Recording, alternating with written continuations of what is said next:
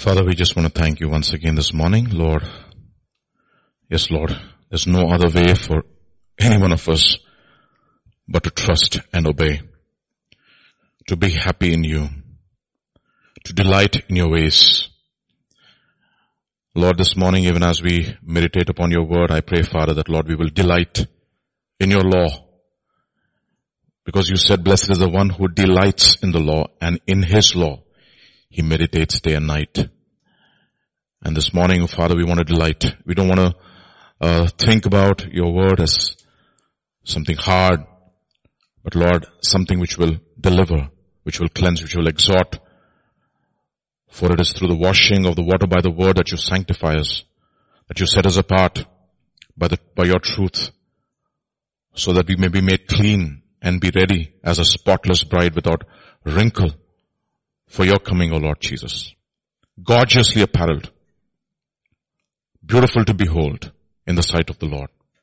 And therefore this morning, even as we meditate upon your word, speak to our hearts. Grant us grace, O Lord Jesus, to understand your ways. Anoint us afresh this morning to understand and to obey. We thank you, we praise you in Jesus' name. Amen. We've been looking at uh, the mind. So minding our mind is what I wanted to look at this morning. You know, two things we've, we've been looking at. We've been looking at the heart and the mind. Both are important. The heart, we know, speaks about attitude and the mind uh, speaks about our thought processes, our emo- uh, the way we think, our patterns of thinking. So you your heart could be right, but your mind may not always be right. There could be what we call as strongholds. And that has to be dealt with every day until we meet Jesus. Uh, there's a fantastic verse in the Bible which I want to share with you. Um, it's kind of contradictory, you know, it's, it's remarkably, uh, interesting. If you look at, this is First Kings chapter 15, verse 4, this is talking about Asa, a righteous king. This is what is mentioned about Asa. But the high places were not removed. Nevertheless, nevertheless, Asa's heart was loyal to the Lord all his days. That's remarkable, isn't it? that you can have high places in your life and your heart is loyal to the Lord. And he's not a bad king, by the way. Okay. See, this is so important. It's not just important for you to have your heart right. God knows my heart. Absolutely. But he also wants to see your mind. What is there in your mind? You see, David's heart was absolutely right when he wanted to bring the Ark of the Covenant into Jerusalem. And he, he, said, I'm dwelling in, uh, in uh, houses made of cedar. How can the Lord dwell in tents? Was his argument. Not a, not a bad argument, right? But then of course, he, the way he brought the Ark of the Lord into Jerusalem, tried to bring rather, invited the judgment of God because it was not done in his ways, right? And then uh, Uzzah was struck down, dead, and it says David was angry, and then he was afraid. And then he was wondering as to how to bring the ark of the covenant of the Lord into Jerusalem, you see. See, these are things that we need to understand. Therefore, heart and mind, both are important. A lot of people have a heart which is right, but the mind which is totally gone. Okay. The attitude is right, but the ways are wrong. I know a lot of young people who are like that. I, I know there are uh, some, um, I speak to a lot of people from different other churches also, a lot of people, at least a few other people who from different other churches, and they all have a heart to do the right thing. Okay. So they have these forums, uh, Right Theology Forum and all these other, the- other forums where what is happening, they're being trained to do the way, uh, do worship or to do worship or to do, conduct the worship services in the ways of the Lord. You see? So, very important for us to understand. Our heart could be right, but our ways also are important. Therefore, both have to be given to God. And God, in the new covenant, in the new covenant, He deals with both our attitudes and our minds, our thought processes. You know, Colossians chapter 3 actually uh, renders this beautifully uh, in the NIV version. It says, since then you have been raised with Christ, set your hearts on things above where Christ is, right? Seated at the right hand of the Father. or right hand of God. And then set your minds, both your heart, your minds. We sing that song now. My heart, my mind, my soul belongs to you. You see? On things above and not on earthly things. For you died and your life is now hidden with Christ in God. So when Christ, who is your life appears, then you will also appear with him in glory. So this is so important for us to deal with both our attitudes and our thought processes. And therefore, coming with an attitude of humility becomes a very, very important uh, uh, requirement or a prerequisite, if you will, to understand the ways of God. And this is essentially the the, the, the, the, teaching of the new covenant, if you will. If you see in Hebrews chapter 8, there are three things which I mentioned. I'm going to read it from a few, a real few verses and I'm going to show you the order. Hebrews chapter 8, it says, uh, this is the covenant I will establish with the people of Israel after that time, declares the Lord. I will put my laws where? In their minds. I will write them in their hearts. You see both the minds and the hearts. I will be their God and they will be my people. No longer will they teach their neighbor or say to one another. But when is this going to happen? Look at verse 12. Look at verse 12. For I will forgive their wickednesses and will remember their sins no more. That is where it starts. First our life starts, I mean our Christian life starts by God just not forgiving our sins, but by not remembering our sins. It's a complete brand new life that we are given, a brand new start. And once we have a brand new start, verse 11 says, we need to, all of us will know God, meaning every one of us in the new covenant has a relationship with God. You know, in the old, in the old covenant, Israel was looked upon as a nation. But in the new covenant, every individual is important to God. Yes, we have, we are a body of Christ, but God is interested in the individuals in the body of Christ. So every individual in the body of Christ has to know Him. And God says, in the new covenant, it is possible for all of us to know Him and hear His voice specifically for our, our own situation, right? Even though I'm speaking and I'm teaching the Word of God, honestly, every time you, you listen to the Word of God, God will speak to you corresponding to the situations that you're going through. It, it happens all the time. Um, at least most of the time, if not all the time. And then he says, after he does that, he says, I will write my laws in their minds. I will put my, laws in their minds and I will write my laws in their hearts and I will cause them, cause them. So what is happening? He's going to change our attitude and is going to change our thought processes.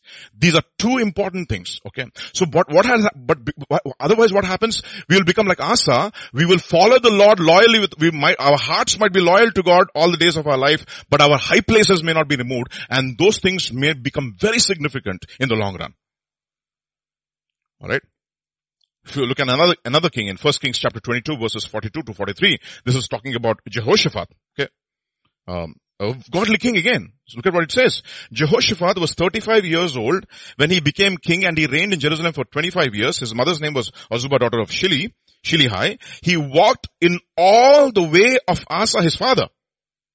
The problem is, he did not walk in the ways of David. in uh, uh, Asa, his father, he did not turn aside from it doing what is right in the sight of the Lord. Yet, the high places were not taken away and the people still sacrificed and made offerings on the high places. Now think about this. This is important. Now, whom are they offering those sacrifices to? In the high places. Excuse me? It is not to Baals or Ashtoreths. They were, uh, they were offering those sacrifices to, to God. Now, why is this significant? We'll look at this. Again, we'll, we need to understand the significance of this as to why these high places are important and what these high places in this particular context actually signify, right? Look, look at another king. This is another godly king, not a bad king. Second Kings chapter 12, this is talking about Joash or Jehoash. In the seventh year of uh, Jehu, Jehoash became king and he reigned 40 years in Jerusalem. His mother's name was Zibiah of Beersheba. Joash did what was right in the sight of the Lord all the days in which Jehoiada the priest instructed him. Notice that. Again, but the high places were not taken away. The people still sacrificed and burned incense, albeit to Jehovah. But where? In the high place. Let me tell you what those high places are. See, whenever you wanted to sacrifice, the place where you were supposed to go to is Jerusalem. Yeah. No, this place is too long. Who's going to go all the way to Jerusalem? So what, what is, okay, you're worshipping God, okay, fine, no problem. But it, what happens is, this is what we call as a, uh, you make God into a God of convenience and most, most often, most often, you don't want to pay the price. See. Okay. Which, so for example, if you go to a new city, where do you choose your home? Close to your office or close to the church? It's very important. Okay. Right. Close to your office, close to your church. These things are important. See, Jerusalem signifies a spiritual high place, the ultimate place. That is the reason why when they go to Jerusalem, they sing what? Song of? Song of? Ascents or degrees. Mm-hmm. Yeah, you have to ascend into, Jer- into Jerusalem. Okay. And even as you ascend, you have to shed weight. You can't carry weights uphill, right? So that is a physical walk, of course. But even when we are going to God, the, to God is always come up. And it will always cost us. But the problem is, we have high places and we make a God of convenience. It's a, it's a dangerous thing. How do I know this? How do I, how did you, how did I come to this conclusion? Look at this, look at what it says. One king who actually dealt with the high places and it says this king followed Jehovah like not their fathers but like their father who? David. And who was our king? One example is 2 Kings chapter 18 and you know this king very well. His name is Hezekiah. In the third year of Hoshea, son of Elah, king of Israel, Hezekiah the son of Ahaz. No, Ahaz was like bad news, okay? Bad king. Okay. Now let me tell you, it doesn't mean just because your parents did not have okay, those spiritual uh, inclinations, it does not mean that we as the next generation should not have spiritual inclinations. Okay. And just because your parents were godly does not mean become, you are going to automatically become godly, you know. Every generation has to make the choice. Notwithstanding who, were, who, who your parents were. Okay. Every generation.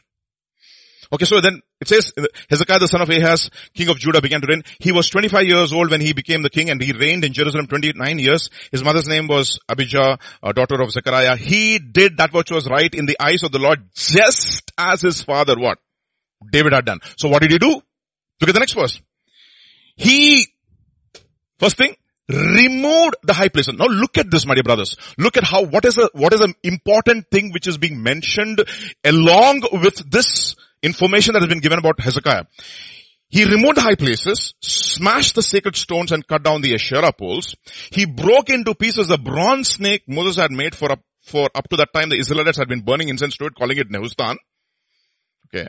in other words, the cross lost its news. I mean, its, its, its effect because the message of the cross was not being preached. And then, and it goes, it goes on to say, in second Chronicles chapter 30, look at what it says. Verse uh, 1 onwards. And Hezekiah sent to all Israel and Ephraim and wrote letters to Ephraim and Manasseh that they should come to the house of the Lord where? At Jerusalem. To keep the Passover to the Lord of Israel for the kings and his leaders and all the assembly in Jerusalem agreed to keep the Passover. When? In the second month. Okay, no, the, they were supposed to keep in the first month, the month of Aviv, but they, ha- they changed why? Because all these fellows were making a God of convenience and he says, no way, you have to come to Jerusalem. Verse 3, for they could not keep it at the regular time. Why? Next verse. Because a sufficient number of priests had not consecrated themselves, one thing, nor did the people gather together at Jerusalem. You see, Ah, that's convenient. I can't go. Let me just sacrifice in the high places. And the matter pleased the king and all the assembly. So they resolved to make a proclamation throughout Israel from Beersheba to Dan that they should keep the Passover to the Lord of Israel at Jerusalem since they had not done it for a long time in the prescribed manner. You see, high places. Okay. So high places are there in all of us in good people. The problem is not bad people. The high places in good people. In high places in who, in Christians whose heart is is, is loyal to God, but they still have thought processes. And that is the reason why we have to come to the te- teaching of the word of God. So if you have, if you have your heart which is right, then your mind also has to be inclined toward God. Okay? So that is the reason why. Let's come to the new covenant now. In Romans chapter 12, we know these verses very well. It says, do not be conformed to this world, to the pattern of this world, but be transformed by the renewing of your mind. So what does it do? What does it do? The mind has to be renewed. Metamorphosis, transformed. Okay, from which we get the word metanoia, which again means repentance. In other words, repentance is a constant process. Trust, obey. Trust, obey. There is no other way. So you have to renew, renewing your mind constantly. Okay. Every time we listen to the word, it's always a confrontation with the thought processes in our mind. With the value systems of our mind. The categories of our mind.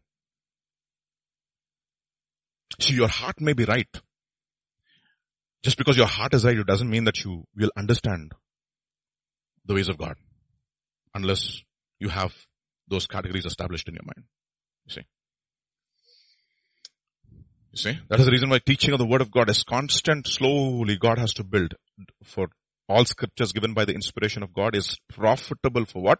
For doctrine, that which is right. For reproof, that which is not right. For correction, how to get it right. For instruction in righteousness, how to stay in the right path. So that a man of God, maybe, thoroughly equipped for every good work and requires nothing. That's what it means. Alright? Renewing your mind. Transformed in the mind. Being transformed. Being transformed is the word metamorphosis. Keep on changing and changing and being transformed into the image of His Son.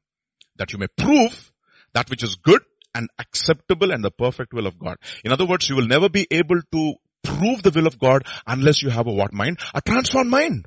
The will of God is right there in front of your eyes, but you don't have the mindset to accept it. Okay. The will of God is right there. But you don't know it because you, you do not have the mindset.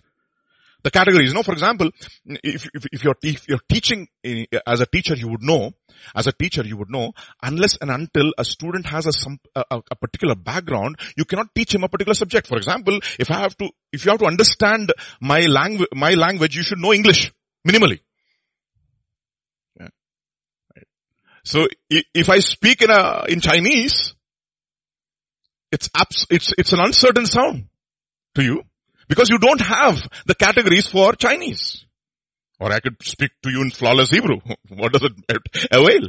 I will only display. You see? So eh, you, you need to have certain things in your mind to be able to make connections and then to be able to prove, okay, this is the will of God for my life. This is the will of God. So you will never be able to prove the will of God or test the will of God unless and until you have a what mind? A transformed mind. So the, the transformed mind has to have also, is only possible with a particular attitude. You know that, right? In uh, uh, Ephesians chapter 4, we know this. But you have not so learned Christ. And then verse 23, and be renewed in the spirit of your mind or the attitude of your mind. Other translations will use because, uh, every uh, mind has a mindset or a thought or, a point of view. Okay, that point of view has to be questioned, whether it is in accordance to the word of God or not. And again, another place, First Peter chapter four, all my favorite verses. I'm going to just show this, the, this to you. Therefore, since Christ also suffered for us in the flesh, arm yourselves with a what mind? With the same mind for he who has suffered in the flesh has ceased from sin that he no longer should live the rest of the life for the lust of the flesh, but for the will of God. So if you transform yourself, you will understand the will of God. And once you have the will of God, you, I mean, you have the mind of Christ, you will begin to live out the will of God. Therefore, the question therefore to all of us is the same question God asked the children of Israel through Jeremiah. Jeremiah chapter 4 verse 14. O Jerusalem, wash your heart from wickedness. Okay, that is your attitude. That you may be saved. How long shall your evil thoughts, what are they doing? Lodging. They're renting space. Free of charge. In fact, you are paying for them to stay. you see. Somebody said no. What is bitterness? Bitterness is poison that you are drinking and asking your enemy to die. It's not going to be possible. You're drinking poison, you're asking, wanting your enemy to die. It's never possible. That's what Ahithophel, uh, what, that's what happened to Ahithophel. Drinking poison, how to kill David, David. And ultimately, he went and hung himself. Therefore, therefore, how do we deal with this? Second Corinthians chapter 10 comes to our teaching for today. For though we walk in the flesh, we do not war after the flesh. It is war. Okay. Yesterday, I was just following the World Cup chess that is happening. It's very interesting. Okay.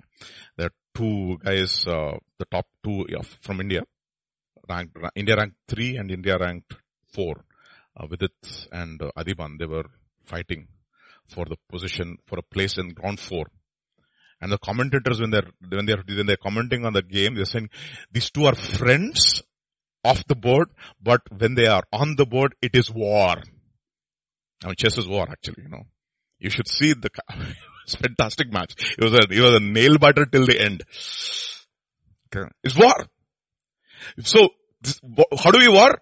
For we do not walk, for though we walk in the flesh, we do not war after the flesh. For the weapons of our warfare are not what? Carnal, but they are mighty through God or in God to the pulling down of strongholds. Now tell me, let me tell you some, in other words, our weapons are not fleshly weapons. Our weapons are spiritual weapons. Okay? So for example, studying the word of God is a spiritual weapon. Prayer is a spiritual weapon. Fasting is a spiritual weapon. Why, why is fasting a spiritual uh, weapon? Remember when uh, uh, Jesus was, I mean, uh, when the disciples are not able, able to cast out the deaf and dumb spirit and they come and ask Jesus, why were we ne- not able to cast out the demons? And Jesus says, because? Because? No, no, no, no, no, no, no. If you remember, because you do not have the faith.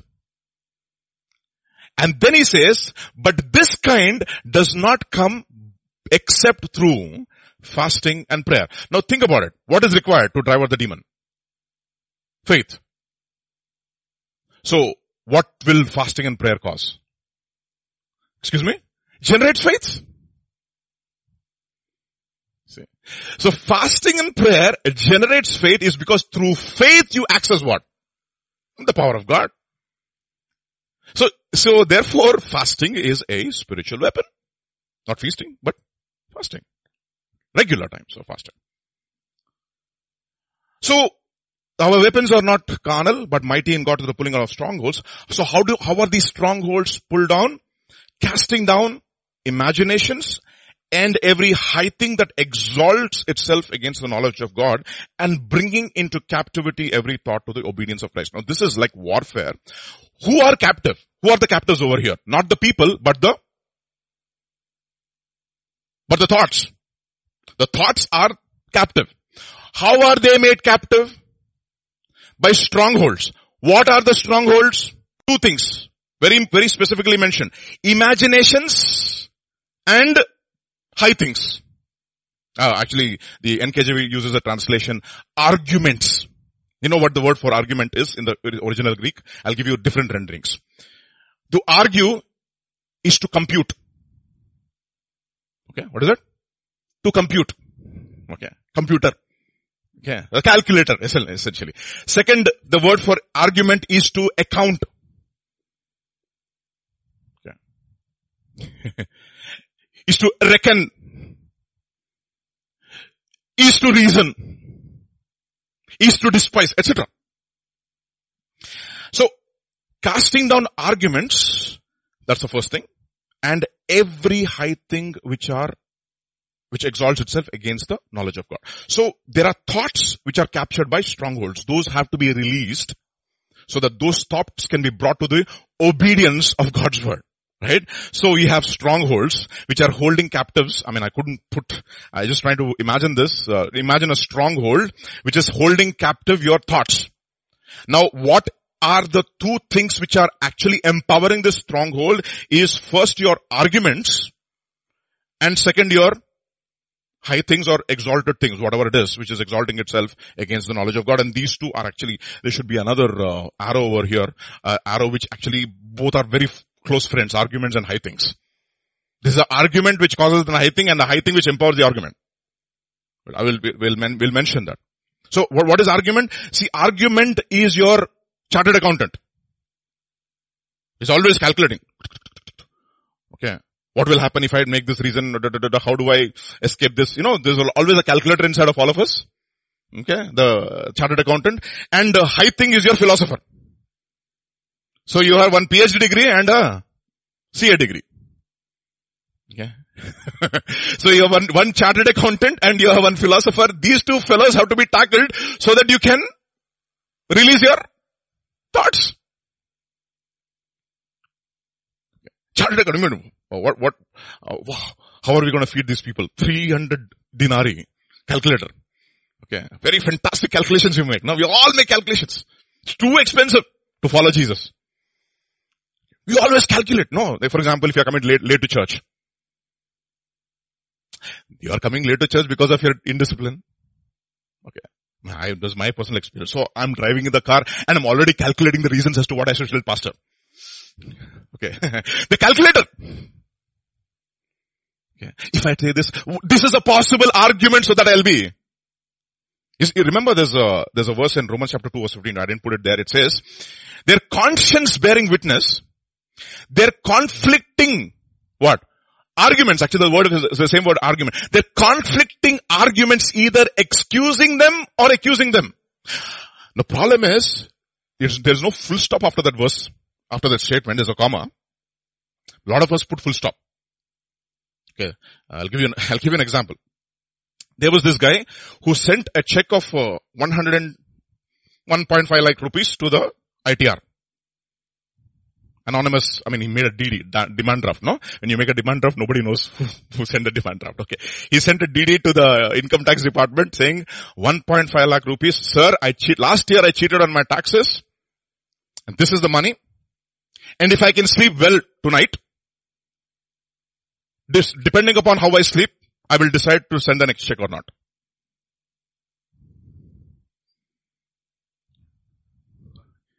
You understand? you see, depending upon how well I can sleep, I will decide whether to write the next check or not. Okay. So the problem is you put a comma. It says their conflicting thoughts either excuse them or accuse them, you know, when on that day, when God is going to judge the secrets of men through my gospel by that man Jesus Christ. Then ultimate accounting is going to happen there. Jesus also is a chartered accountant. Okay. Here with, uh, here in our internal auditing, we can do a lot of things, right, Sammy? Huh? I can explain it off to my auditor, internal auditor, and also to my uh, CA, sir, this is what I did. And he will do the calculations. See that, that is the reason why it says, the kingdom is, of God is like the one who settles accounts. You see. There is an accountant. And there is a philosopher. The thinker.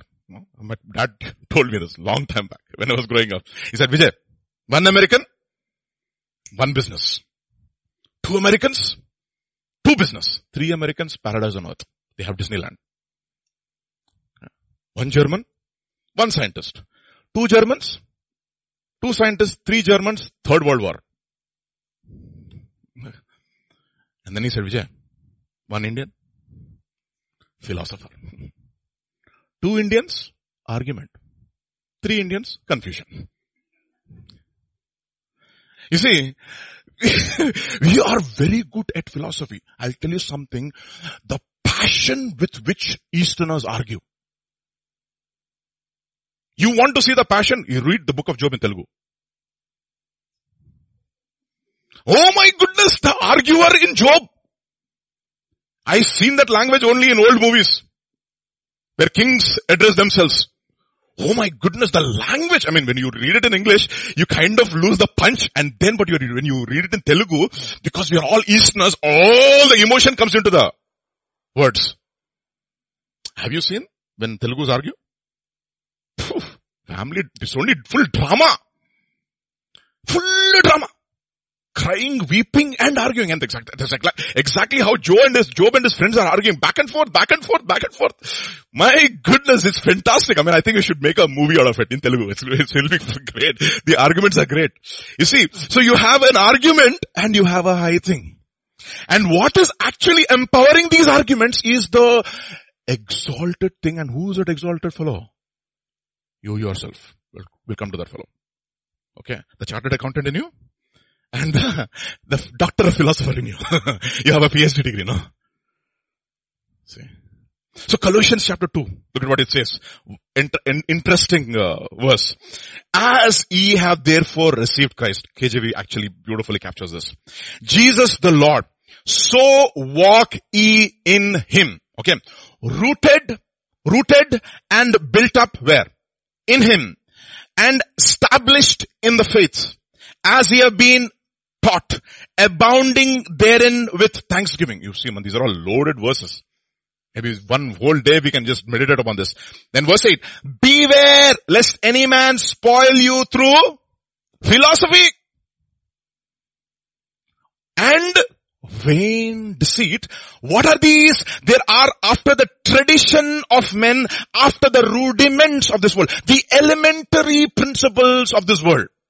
That they, they are according to the traditions of men and they are according to the elementary principles of this world. Let me tell you something. In the sight of God, it doesn't matter how exalted your earthly position is, it is elementary.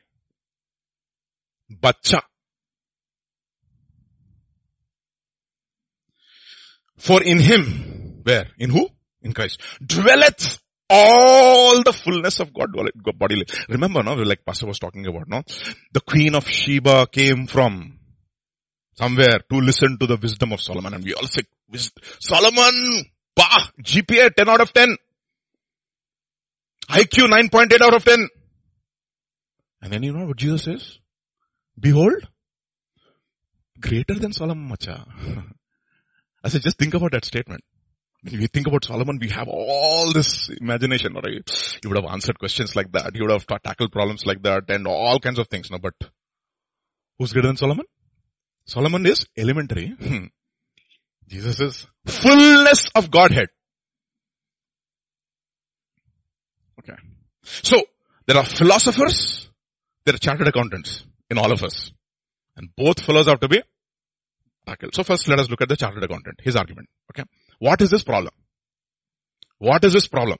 You should understand the nature of the argument, how this argument comes, and what empowers this argument.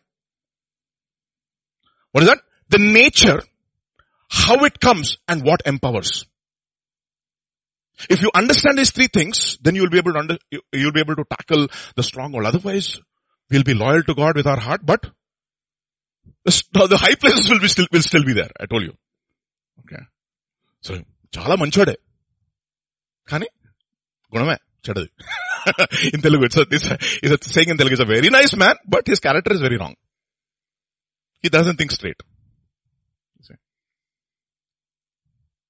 So it is very, very important for us to uh, understand this. We never take these things lightly. So let us look at arguments. The nature, first of all, the nature of this argument, how do these arguments come, what empowers these arguments. This is very, very important. Nature, how it comes, and what empowers it. Hmm? Let us see. Arguments. Mark chapter 11. Hmm? Then they came again to Jerusalem. Let's read a few verses and then we will delve upon this passage. Then they came again to Jerusalem as he was walking in the temple. The chief priests and the scribes and the elders came to him and they said to him, by what authority are you doing these things and who gave you this authority to do these things? Let's read on.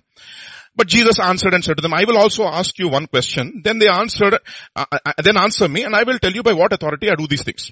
The baptism of John was it from heaven or from man? Answer me.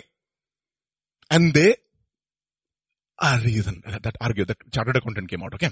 They reasoned among themselves saying, if we say from heaven, you see that, what is, which is going on? If we say from heaven, he will say, why then you did not believe in him? Okay. Then, but if we say from men, they feared the people for all counted. They were all having a discussion. Okay, a few minutes, we'll just come back, okay? We'll have a discussion. What do we say? What do we say? We will say, They feared the people, for all counted John to have been a prophet indeed. So they answered and said to Jesus, we do not know. And Jesus said, I also will not tell you. Simple. Yeah, that is the reason why answer a fool according to his folly. Lest he think he is wise. That's the reason why he says, with the humble you are humble. With the good, with the upright you are upright. But with the perverse you show yourself shrewd. Yeah. He's very shrewd. I will also not tell you. Okay, let us examine this passage very carefully. Hmm?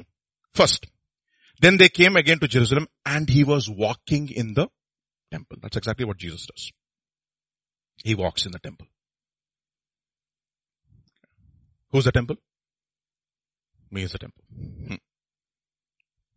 Yeah. How does he, what does he do to the temple? Remember when they said Hosanna, Hosanna, Hosanna, Hosanna? Jesus is on the donkey and he was entering into Jerusalem. They said, Hosanna, Hosanna. What does Hosanna means? Come reign over us. Reign over us, Jesus. Reign over us. So what did they think? They thought that he was going to go to Pilate's, Pilate's palace and kick him out. No. But where did Jesus go? Into the temple. And then something very interesting in the gospel to Mark is mentioned. Mark's gospel chapter 11 verse 11. This is what it says about Jesus when he entered. And Jesus went into Jerusalem and into the temple. So when he looked around at all things, you see, when God is coming, he is looking at every area of our life. Yo, not, in other words, not even of, sin. that's what Jesus, uh, what David says, even if I bake my bed in hell, you are there. if I take the wings of the morning and go away to the utmost parts of the earth, there you are there. Where can I run from your presence? So God says, you know what? He comes, Jesus comes and he comes and he examines his temple. He examines all of our lives. Every department, every area, every thought, every intention, every inclination. Every thought, every intention, every inclination, everything is, is looking. Okay. He's walking in the temple. So, that means what Jesus is doing, he is testing us every day. Do you know that? Job has this incredible brainwave and look at what he says, Job, in the book of Job, Job chapter 7 verse 17. What is man? That you should exalt him. That you should set your heart on him. Till there you'll say, bah, great verse. Look at the next verse. That you should visit him every morning and test him every moment. You know, every moment you're being tested. Do you realize that? Every morning you're being visited. You know word for visit, no? Pakad in Hebrew. Pakad, no? You can just imagine. Pakad, no? Pakad. Pakad liya. pakad. Pakad in Hebrew. What pakad means? The word for pakad is, remember the word for pakad, you'll, you, you, uh, let me give you the verse for pakad. By this time next year, I will visit you and Sarah will have a child. Okay, that's a picture of our new birth. Okay, God visited us through the preaching of the word, whatever it is, through visions or dreams or whatever could be the way that He has visited us. He visited us and He gave us new birth. And after He has given us new birth, He keeps on. Why? Visiting us. He keeps on testing us. He tests us just not every morning. He tests us every moment. Is it good or is it bad? It depends. okay, if I am going through a very tough situation, good. But if I want to have my own time, uh, can you just uh, give me a break, Jesus? No. Every moment. Every moment. Let me tell you something. Even your vacation is testing you. What is it testing? Vacations are dangerous, no?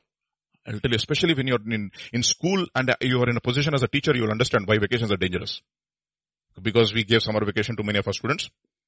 One and a half months they will take vacation. After they come back to school, psh, gone. All Mayam. It is all gone. Then we have to start from scratch. Everybody continues in its state of rest or of uniform motion unless acted upon by an, this is uh, Newton's law is applied there. Suddenly they're all, uh, multiplication is gone, division is gone, everything is gone. One week you give them a break. It's gone. So if I have my daughter, what am I going to do? I'm going to visit her every morning. But thankfully, I mean, thankfully for her, I can't test her every moment. But Jesus can, does not sleep nor slumber. he tests us every moment. And you say, Lord, this is too much. Look at, look at, look at what, it, what he says in Amos chapter 3 verse 2. You only have I known. You only, you only have I known. You only, let's read that together. You only have I known of all the families in the earth. Therefore I will, the verse for punish is what? Pakad, visit. I will pakad you for your iniquities. I will visit you for your iniquities. And of course, I'm, when I'm testing Abigail, I'm not punishing her means I'm, I'm saying, you know, this is wrong, this is right, this is wrong, this is right. My goodness, little, little things they forget. And then you, how come you forgot this? I remember this is, you, you, you need to take these things very seriously. Even when you are on vacation, it is not vacation from God. I remember a bunch of pastors who went for a, who took a break from ministry. Bunch of pastors, okay, they took a break from ministry. They went to the golf course. So when they're playing golf, uh, one of the pastors said, you know, the Lord was telling me this and one of the pastors said, what, the Lord was telling you something, please, this is vacation, we're not going to discuss about God. Hello? Hello, hello, hello, hello. Vacation from God.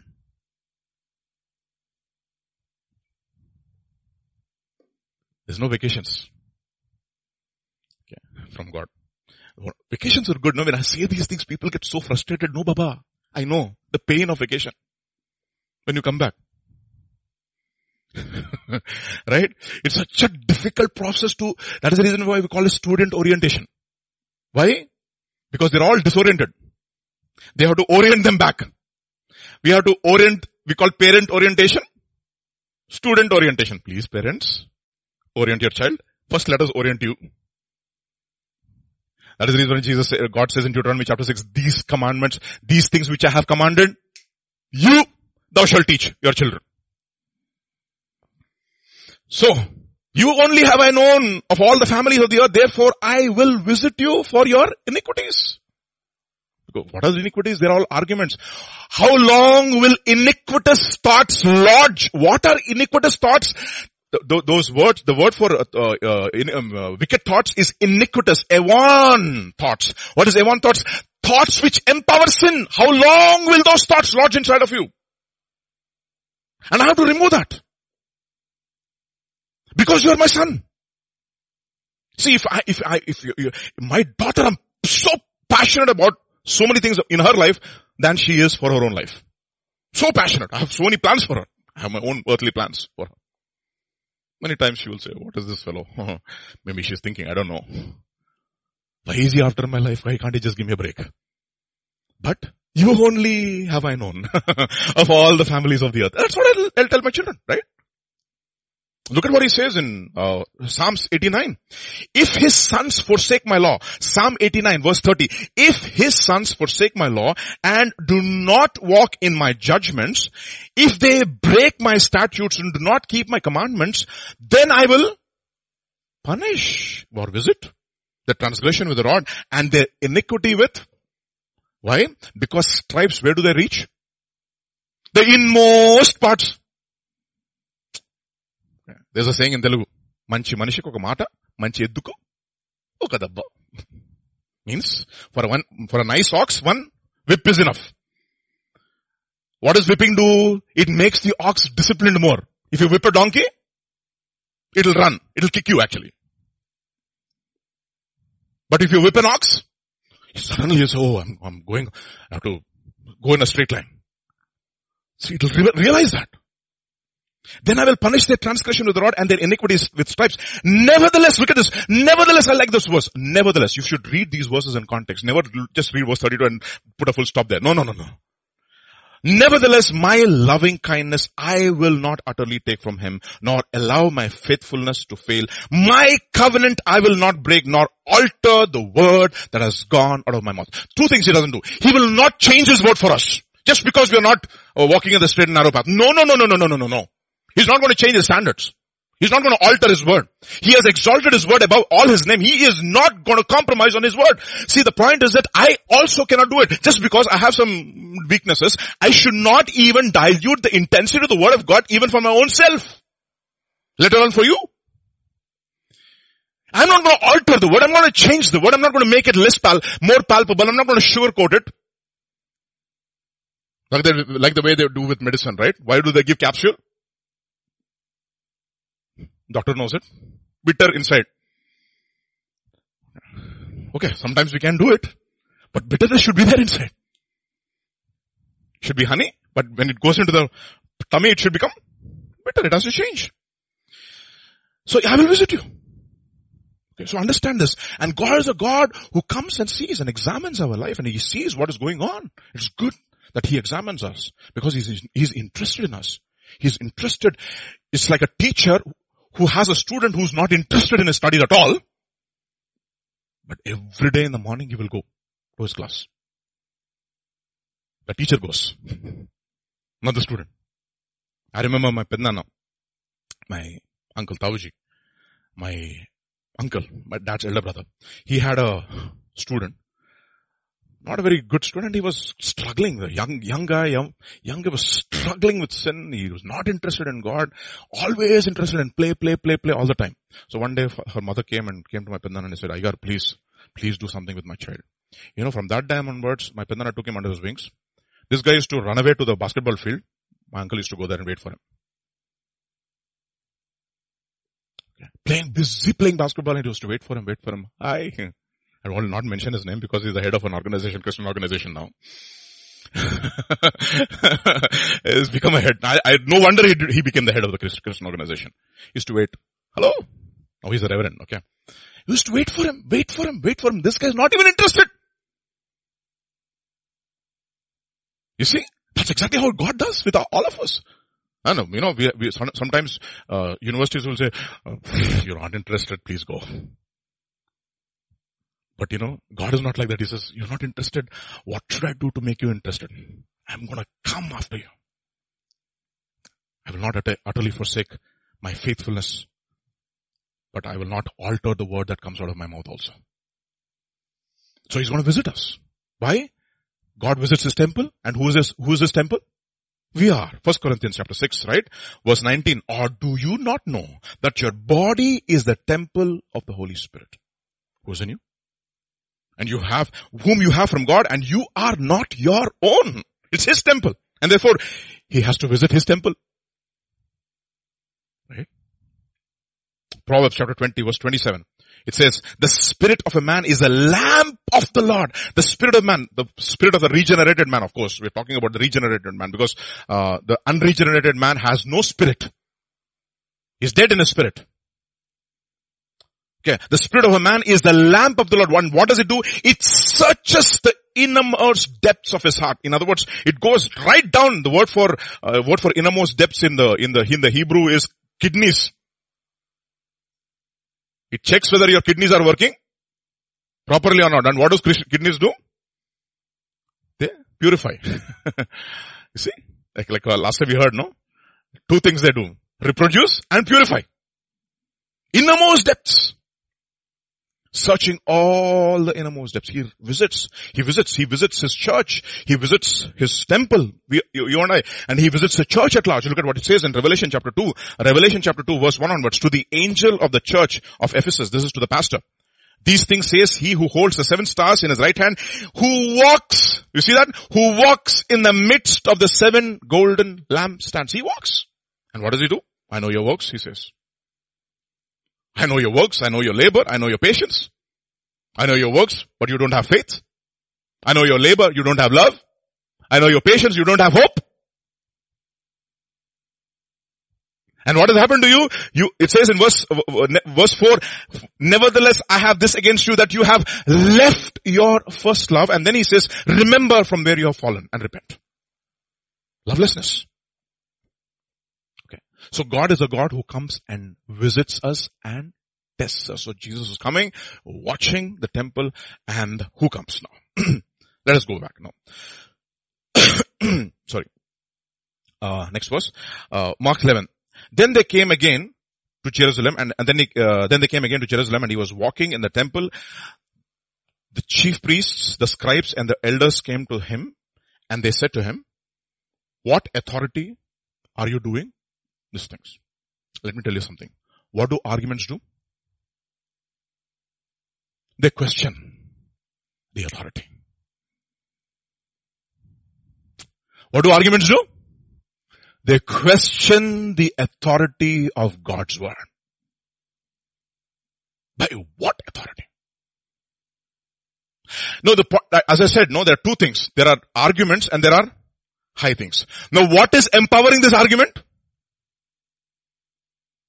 The fact that they are chief priests, scribes, and the elders.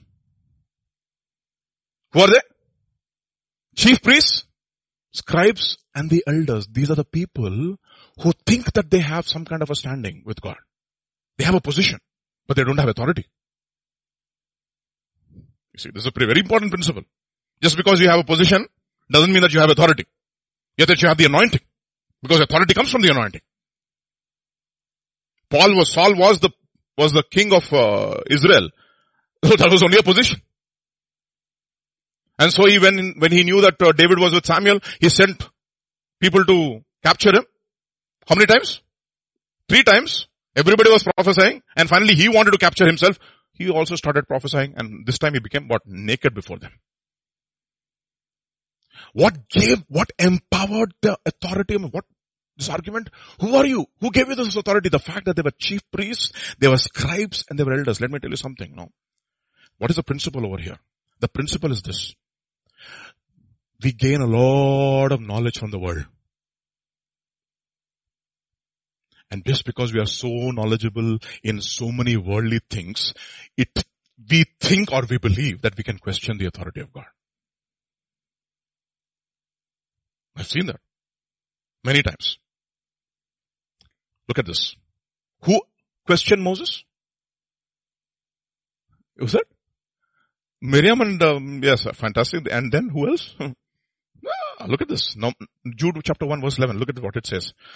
Woe unto them, for they have gone in the way of Cain and ran greedily after the error of Balaam for reward and they perished in the ah, gainsaying of Korah. What is Korah? Korah started, what is gainsaying? He is arguing against the authority of Moses. He's arguing against it. It's very dangerous. Very, very, very, very, very dangerous. And it is very subtle as we know, no? We, like Pastor keeps saying, just because you're uh, an accomplished fellow in the things of this world, somehow suddenly you have this, you have this thought in your mind, maybe God chose me because of my accomplishments. And just because of my accomplishment, now I have the authority and the right to question God. You see, the chief priests and the scribes are the people who question God, but it says the, the sinners and the tax collector received him. How did they receive him? Gladly. They received Jesus gladly, but these people, they question the authority. You generation of vipers, the same message. Who John the Baptist. Generation, you generation of vipers, the same message to the scribes and the Pharisees and the Sadducees and the same message to the ordinary people. The ordinary people said, what shall we do? And what did the scribes and the Pharisees say? They sent people to John. Who are you? Who are you? You see, what is empowering the argument? what is empowering the argument is your position in the world. You see, or maybe the position in your church. And the word for uh, elder is very interesting. The person who's gray haired. A gray head is a glory to man if it is obtained in the way of righteousness. Thank you. If it is obtained in the way of righteousness. Otherwise, please dye your hair.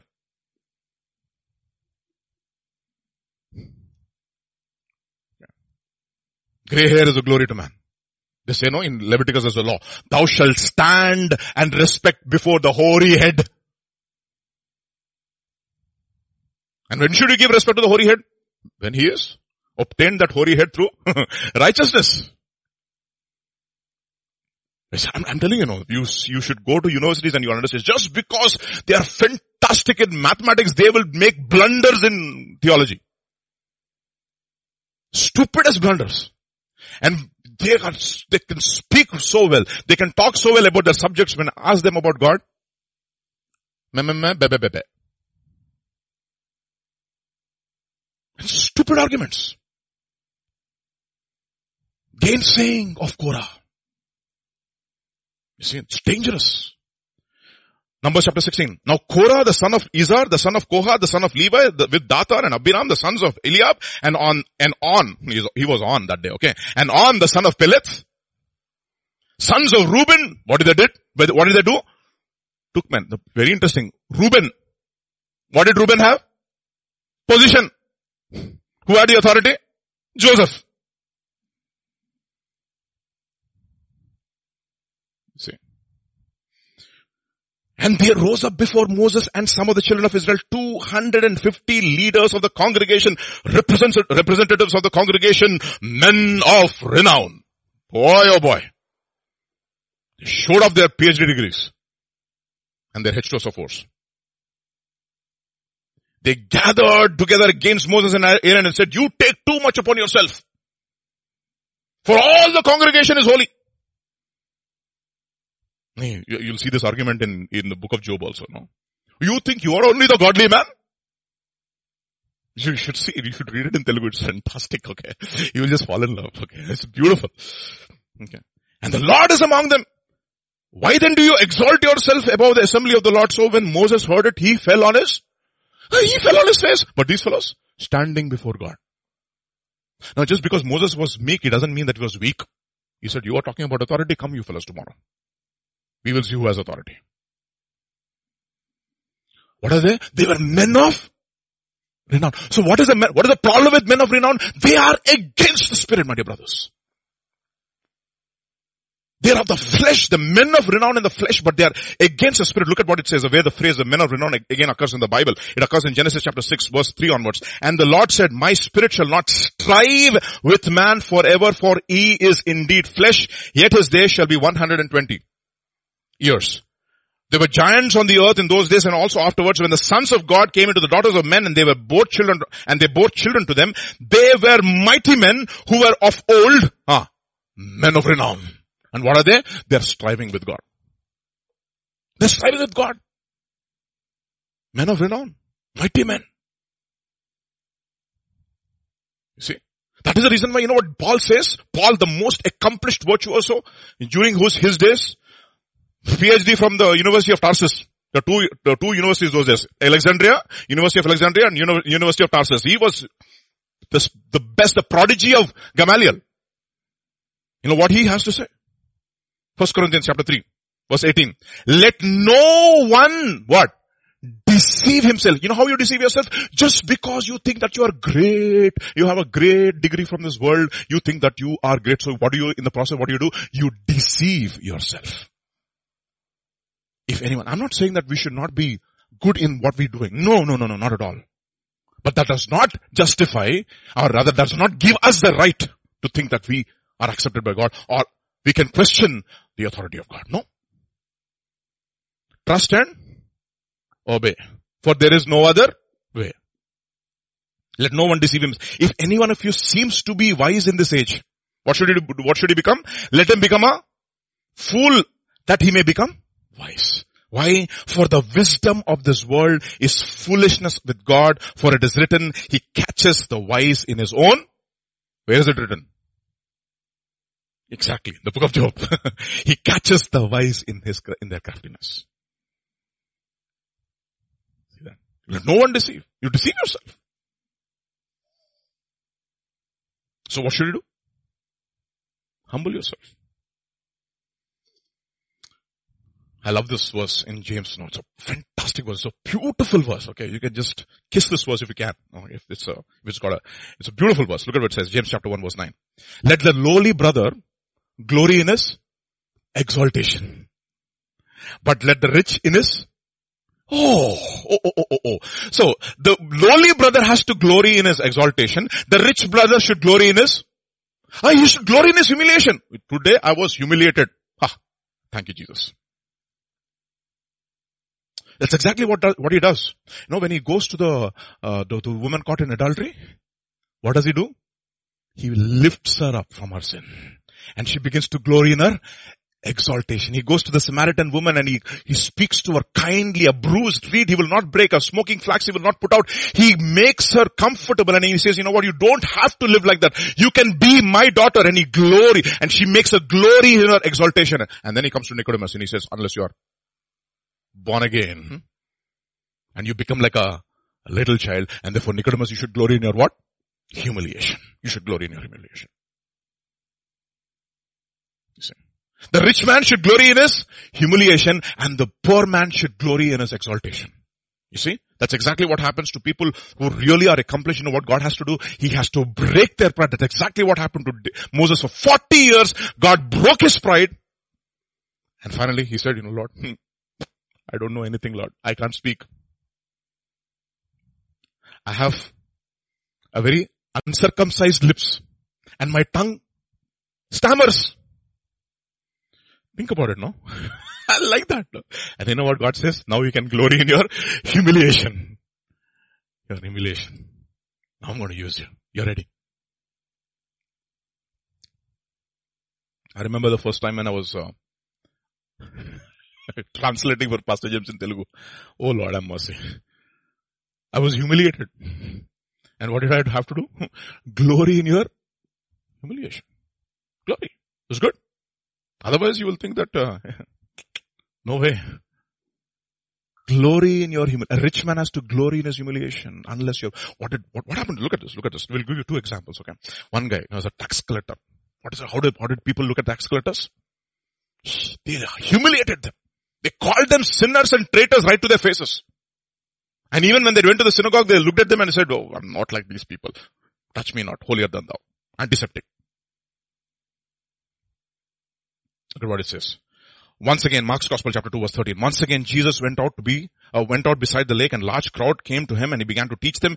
And as he walked along, he saw Levi, son of Alphaeus, sitting at the tax collector's booth. Follow me, Jesus told him. And Levi got up and followed him. And what did he do after that? While Jesus was having dinner. And what did, what did Jesus do? He made him glory in his exaltation. You're going to sit with me now. Many tax collectors, Levi's house, many tax collectors, sinners were eating with him and his disciples were, there were many who followed him. And what did they say? Oh, they were very upset when the teachers of the law and when the Pharisees saw him eating with the sinners and tax collectors, they said to his disciples, why does he eat with tax collectors and sinners? You see that? Let the low man, the humble man, glory in his exaltation. And what should the rich man glory in his?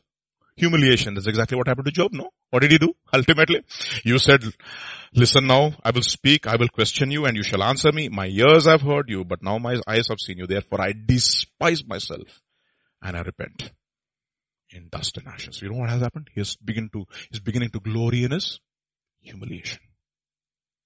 You see, God has to bring all lofty looks down. That's what it says in the book of Isaiah. God shall bring all the lofty looks down. And what are the things he hates? Seven things he hates. What is the first thing he hates is a haughty look. A haughty look. A proud look. Got it?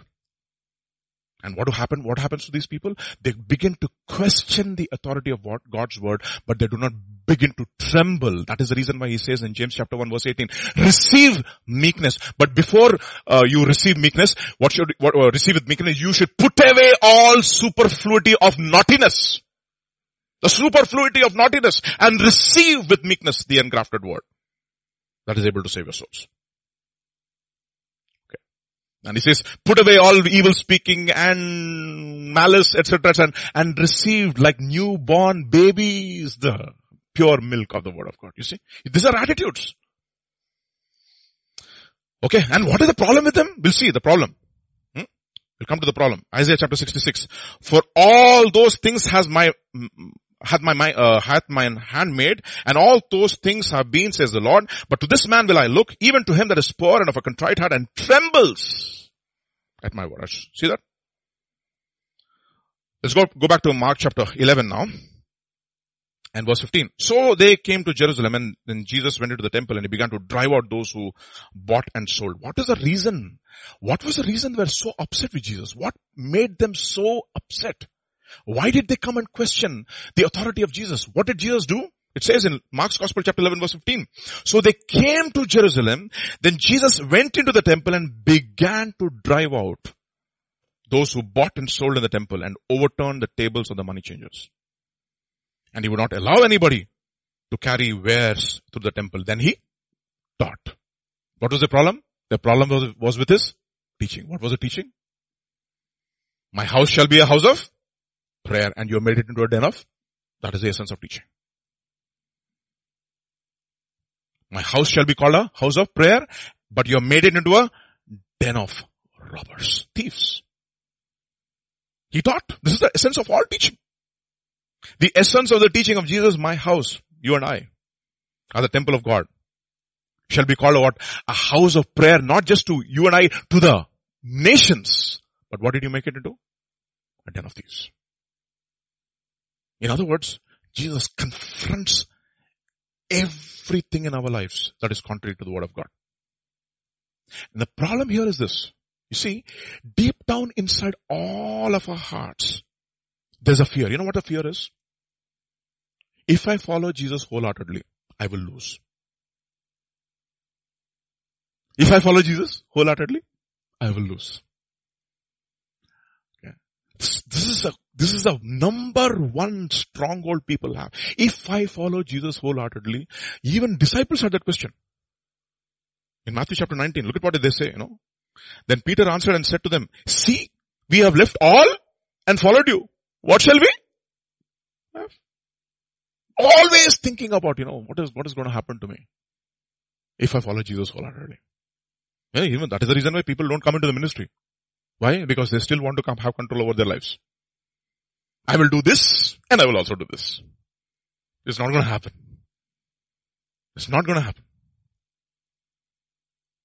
If I follow Jesus wholeheartedly, I will lose. This is the number one fear. And when Jesus begins to question all that and he drives out the, the questioning of, you know what, I may lose, I may lose, we get scared. We don't like that. And who did he say it to? He said it to the rich young ruler, right? Forsake everything and follow me. Uh, let me tell you something. When you follow Jesus, you don't lose anything. I don't have to say this. You can, you will experience it in your own life first thing. And it is, it is, it is one of the biggest lies of the enemy. The guy who, the one talent man, you know what he says? He says, Jesus, you are a what man? A hard man. You know, the gospel according to Luke in the parable of the minas, the one guy who doesn't do anything with his talent, you know what he says to Jesus? You're a austere man. You know what austere means? Tight, tight fisted. You're an austere man. You know, austerity measures means tighten your belt. Yeah. When your income is low, what do you do? you t- t- I told you, know, the accountant in you comes out. You're an austere man. You don't reap where you sow etc., etc. He's, he's, he's actually saying, Lord, you are very, very tight-fisted. You know what Paul has to say about this? Look at what he says in Romans chapter 8. Powerful verse. We all know those very well. What then shall we say in response to these things?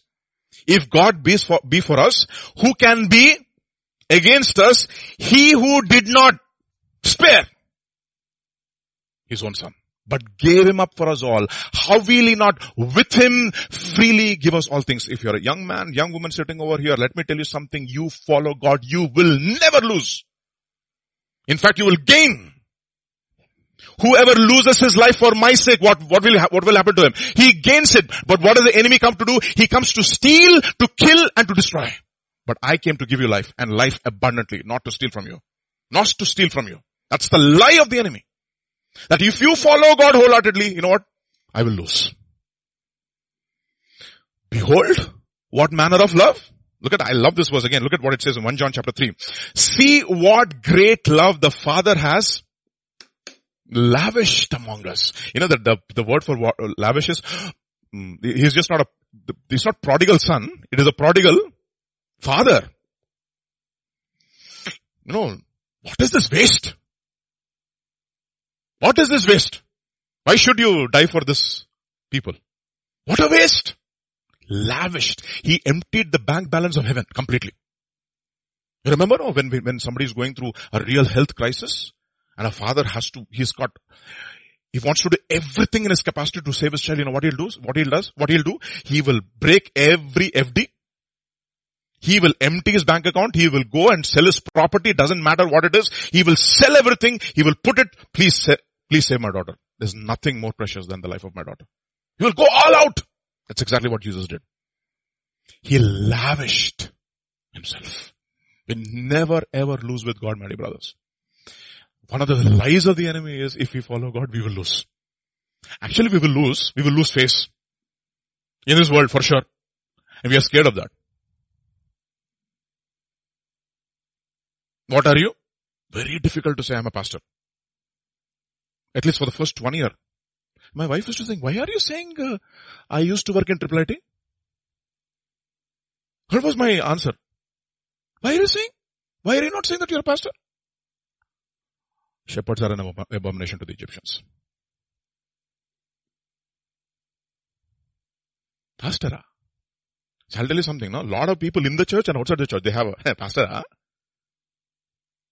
That is the kind of an attitude they have. You also had that kind of an attitude. And therefore you don't want to call yourself a shepherd. But what did Joseph say? We were shepherds. For shepherds are an abomination to the Egyptians. And that which is highly esteemed among men is an abomination in the sight of God. Because you are afraid to lose face, you see. And now of course, all my credentials as a pastor, I will never talk anything of those things which I have left. Never. Useless. You know what Paul says? Called, he says it's dung. If Paul says it is dung, what is mine? Worse than it. I don't, I can't even imagine what is worse than dung, okay? Think about that. What manner of love the father has what? Lavished. Lavished. He's not austere. He's never tight-fisted. He just, that's how, that's how he died. How did he die? Like this. And what do, how do, how do, how are babies born? Like this. You put one finger there, they'll hold it like this. You put 2000 rupees, like this. You know, every time you give a baby any note, what does it do? Goes right there. Anything you give to the baby. And then they'll say, ah, that's how they do it, no? I know when I was uh, having, uh, making Abigail do something, she would say, I want this, I want, ah, all the time, anything with the baby, for herself only. God says like this. He wasted himself upon us. He's not an austere man. you see, when, you see, God is not austere, is not an austere man, but he's a careful man. What is he? Very careful. You have to earn his trust so that he can entrust you with riches. He has no problems giving us riches, but I believe in Jesus. Lord, all that you have is mine. is all that your, yours mine, first of all, is the first question you will ask, no? All that you have is mine. And he also says, all that you have is mine. Amen, he says. you see? But you know what? This is the greatest worry of many believers. If I follow God, I will lose. But let me tell you something. Unless until you lose, you will never gain. And you know what Paul says? All these things I will count it as loss so that I may gain. See, Paul was a fantastic Jew. He will do never, not even one thing without gain. But he has his gain on the right side. Okay. He was a Jew definitely at heart. यहां से मुझे कुछ मिलेगा हाँ, इसीलिए तो कर रहा हूं मैं no in other words I I am going to get eternal pleasures and eternal rewards I am not going to waste my life on senseless and useless things you will never lose with God And you will, I'm telling you, you will experience this only when you step out by faith. The hand of God. You will experience it. Alright, see what great love the Father has lavished on us. That we, that we should be called the children of God. And that is what we are, and that is what He is. The reason the world does not know us is that it did not know Him. They don't know Him. And what do they call Him? you're austere, very hard, very tight-fisted, very stingy. If you are stingy, maybe that is the reason why God is also stingy with you. I don't know. You know, there's a word in English called pusillanimous. Pusillanimous, you know what pusillanimous means? Calculatedly you will give. How much is tithe? My salary is 1 lakh 45,000 rupees 25 paise. 10% calculator. That's exactly what you will give. Round it off, Nana. Not to the lower side. Please. You see, you're a calculator.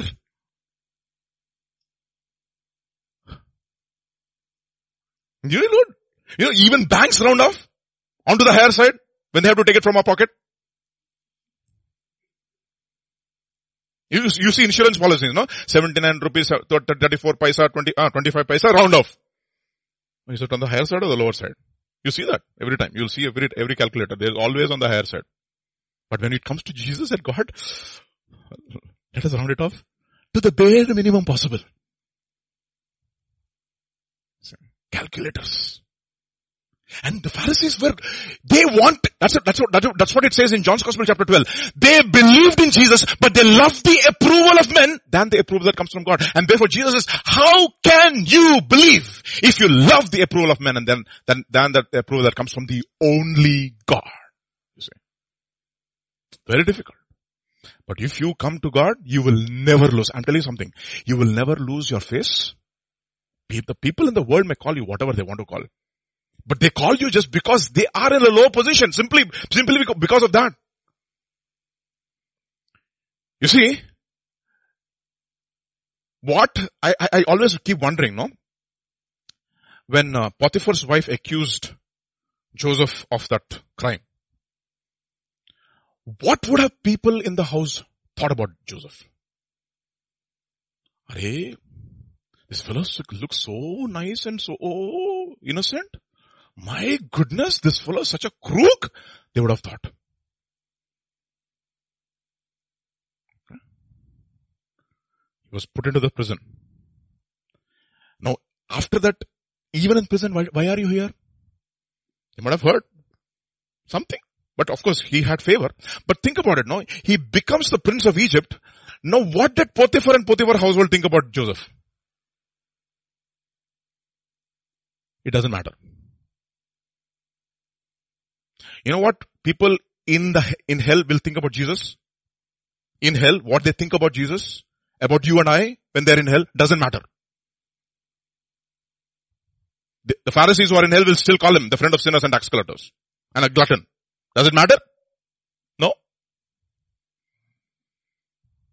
Maybe the people in uh, Potiphar's household called Mo- Joseph, Are that fellow is a chore. He does, he looks very so this, but does it matter now? His exalted position is so exalted what people say and think about them doesn't matter. There's so less the opinions of men. You know why? You've been justified by the court in heaven. It is God who justifies. It is Christ who died for our sins impossible for anybody to say anything about us. What says, what they say about us and do about us doesn't matter. But the problem is we all like to have our face. Lord, you know, when I, in my Bible I wrote it, Lord vindicate me. I, some, one time I was really frustrated about something that was going on. I said, Lord vindicate me. Yeah, I will vindicate you once. I mean, uh, the, uh, the, the answer will come for sure, but not here. There. Alright. We don't lose with God. But the problem is with many people. Ezekiel chapter 33 verse 30. As for you son of man, the children of your people are talking about you beside the walls and in the doors of the houses and they speak to one another, everyone saying to his brother, please come and hear the word that is, uh, hear, hear what the word is that is, what is that comes from the Lord. Verse 31. So they come to you as people do, they sit before you as my people and they hear your words, but they do not do them for their mouth is, they show so much of love, but their hearts pursue their own game. They like their own game. They are calculators everywhere. If I do this, amma, this much I have to give, I will not.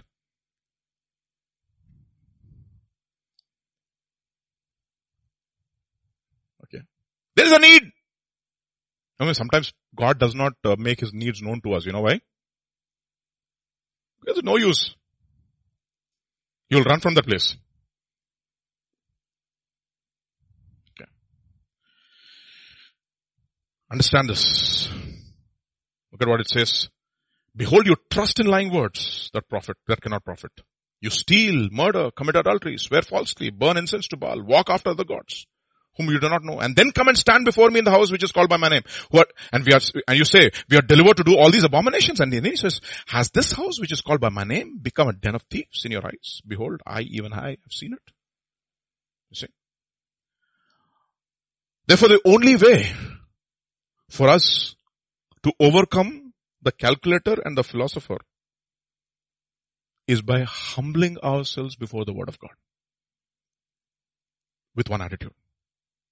You know what that attitude is? Mark chapter 11, verse 18. And the scribes and the chief priests heard it and sought how they might destroy him. For they feared because all the people were astonished at what? As teaching.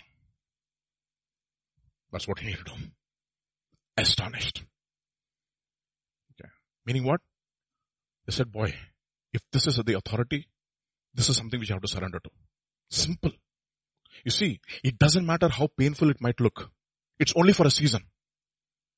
Paul says, you know, the sufferings of this present world are not worth even comparing with the glory that we will receive one day. And the sufferings that we are going through is storing for us an, a far more eternal weight of glory. You will never lose with God. You will never, ever, ever lose with God. You give to God. Boy, you don't know how he's going to give back. You can't even imagine how he's going to reciprocate. Only one way. Lord, I surrender to your word, to the authority of your word. So how do you surrender to the authority of the word? Two ways. It says, believe in the Lord and you will prosper. Believe in his prophets. See, that is the reason why these are very important. The attitude is not before God. It is also before the people who preach the word of God. See, that is the reason why he says, you know what? Those who are preaching the word of God, they should be considered for what? With double honor. You should esteem. Why? Because they care for your souls. See? You should get those, those, those, those thoughts have to be very, very, very clear in our minds. Otherwise we'll keep on struggling in our lives. The scribes and the chief priests heard it and sought how they might destroy him, but the people were astonished at his teaching. His teaching, that is that sur- we surrender ourselves to the teaching implicitly. How do we do that? Romans chapter 6. Likewise, you also, what should you do? Reckon yourselves dead. Now you also start doing accounting. Hmm. How should you do? You account yourselves at what? Dead to sin, but alive to God. You account yourself what? Dead to sin, alive, alive to God. So how do we do that? How do we do it practically? Verse 16. Do you not know that to whom you present yourselves slaves to obey, you are that one slaves whom you ob- obey, whether of sin leading to death or of obedience leading to righteousness. So there are two options here. There is sin which is leading to death and obedience leading to righteousness. And if you want to have Something which is leading to righteousness, something we have to do. Verse 17. But God be thanked, but though that you were slaves of sin, what did you become? Yet you obeyed from where? From the heart. That form of doctrine. Where, the, where does the doctrine lodge? In your mind and in your heart. Both has to change, right? God be thanked that though you were slaves of sin, yet you obeyed from the heart that form of doctrine to which you were delivered. In other words, what is, what is controlling my life is not the sin, but the doctrine to which I subscribe. That is controlling my thinking. This is what he says. I may not feel it, but I will do it. I may not feel that is right, but I will still do it. It has got nothing to do with my feelings. Facts, truth doesn't care about your feelings. I still do it. See, the problem is many of us, I've seen it, no, over a period of time, many, many of us, when you read the word of God, you read it from the prism of your emotions and your past experiences. And you're looking for, when you're reading the word of God, you're looking, I'm, I'm not saying that you should not look for comfort. Okay. When you start reading, initially that's exactly what happened to me. You know, when I was reading the word of God, oh, this is comforting me. This is where God is speaking to me. But after a period of time, it is just not for comfort anymore. No, you know, after a while, you know what God does? He starts confronting. He doesn't comfort you anymore. He starts confronting you. We only like comfort, comfort. We don't like confront. As uh, many, many times, no? Oh, oh, God spoke to me through this. I was going through a tough time. But after a while, God says, you know what? Read the word objectively, not subjectively through the prism of your emotions or, or, or your experiences.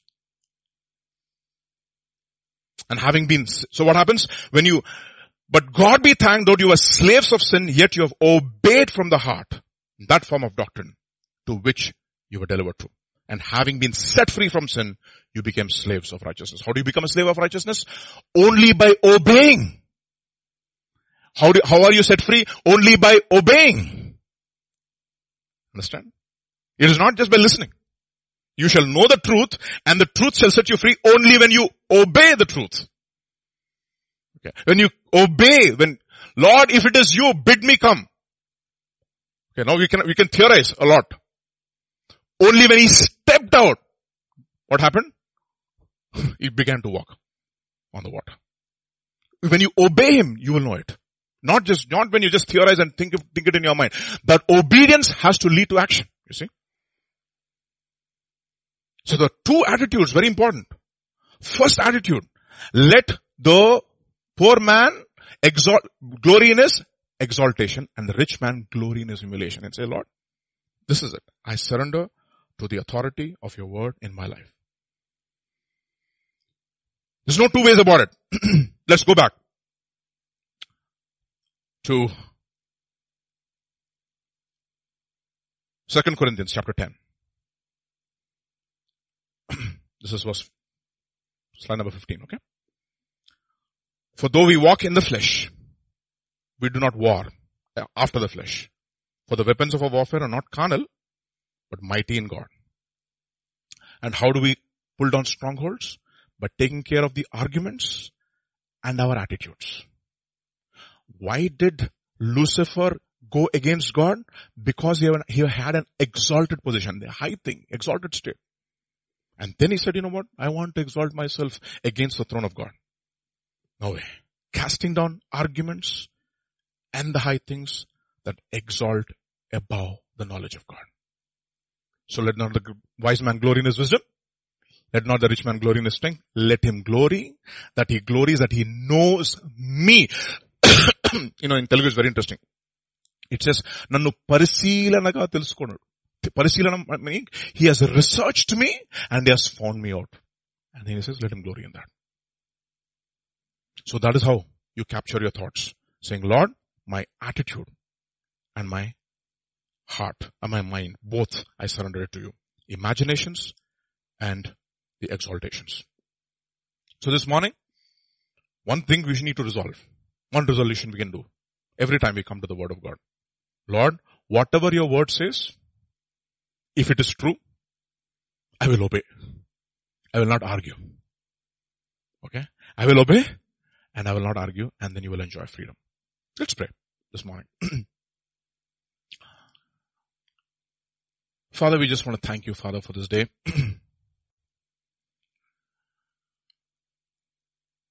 Father, we have so many arguments. Sometimes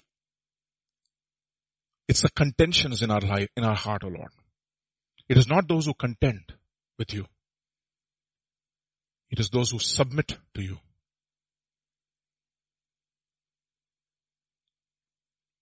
And therefore, Lord, I pray, Father, that Lord, you will grant us all the spirit of submission. Like your son, when he came to this world, he subjected himself to his own commands. He went down to Nazareth with, with his parents, with his earthly parents, and he was subject to them. And that's what you keep enjoining all of us that for the Lord's sake, submit to every ordinance of man for the sake of the Lord. I pray, Father, that Lord, that you take away from us the spirit of contention, the gainsaying of Korah, thoughts in our life that if we give you everything that we will lose. Lord, enable us to prove by our experience that when we have submitted ourselves to you completely, that through our lives, we'll never lose, O oh Lord. On the contrary, we gain. Yes, we might go through periods of testing and trial. But Lord, on the authority of your word, we know, Father, that all your people who have submitted themselves completely and surrendered themselves completely to you have never lost. That's what you t- told your disciples. Not in this life.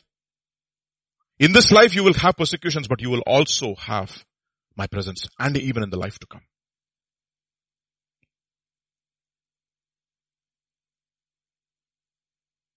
Grant us the grace, O Lord, to submit ourselves, the spirit of submission, which is in the sight of God. A very precious thing is what you said in your word. The ornament of a meek, gentle and a quiet spirit. That is how holy women of old adorned themselves by submitting to their own husbands, like Sarah obeyed Abraham, calling him Lord. Whose daughters you are. If you do this without any fear, the fear of losing out, O Lord. Therefore you say, O Lord Father, submit yourselves to God without any fear, casting all your cares upon Him. The worries of losing. What will happen to my children? What will happen to my family? What will happen to my future? Hmm. But we know, Lord Jesus, when we are with you, we know, Lord, the people in this world have no future. There's only one future. Our future with you. It is for the future with God and there's afterwards, there's, there's no future, Lord. It is everlasting darkness. Where there's weeping and gnashing of teeth. And I pray, Father, all of us in the days to come, we will clothe ourselves with humility. We will deal with all those calculations and computations in our mind. Calculatedly give to God. Enable us, Lord Jesus, not to know that you're an austere man, but you're a God who has lavished yourselves upon us. A stronghold of losing out. If we start with God, we never lose out with you. Rahab gained her whole life and she has gained a future when she came completely out of this world and was on God's, on the side of God's people. Ruth, Lord Jesus, she never lost. On the contrary, she became the mother, the grandmother of the Messiah. Because she chose, O oh Lord. Father, I pray that you will grant us those spiritual calculators, O oh Lord, that we will know what it is truly to follow you, that we will never lose with you. Example after example, you enjoin us through your word that we will never lose with God. Enable us to deal with those high places. Enable us never to choose convenience, O oh Lord. It may not be convenient in the flesh, but Lord, but Lord, in the spirit, it is always liberating. Thank you, Father. We praise you, we worship you, we give you glory. For in Jesus' name we pray. Amen. Amen.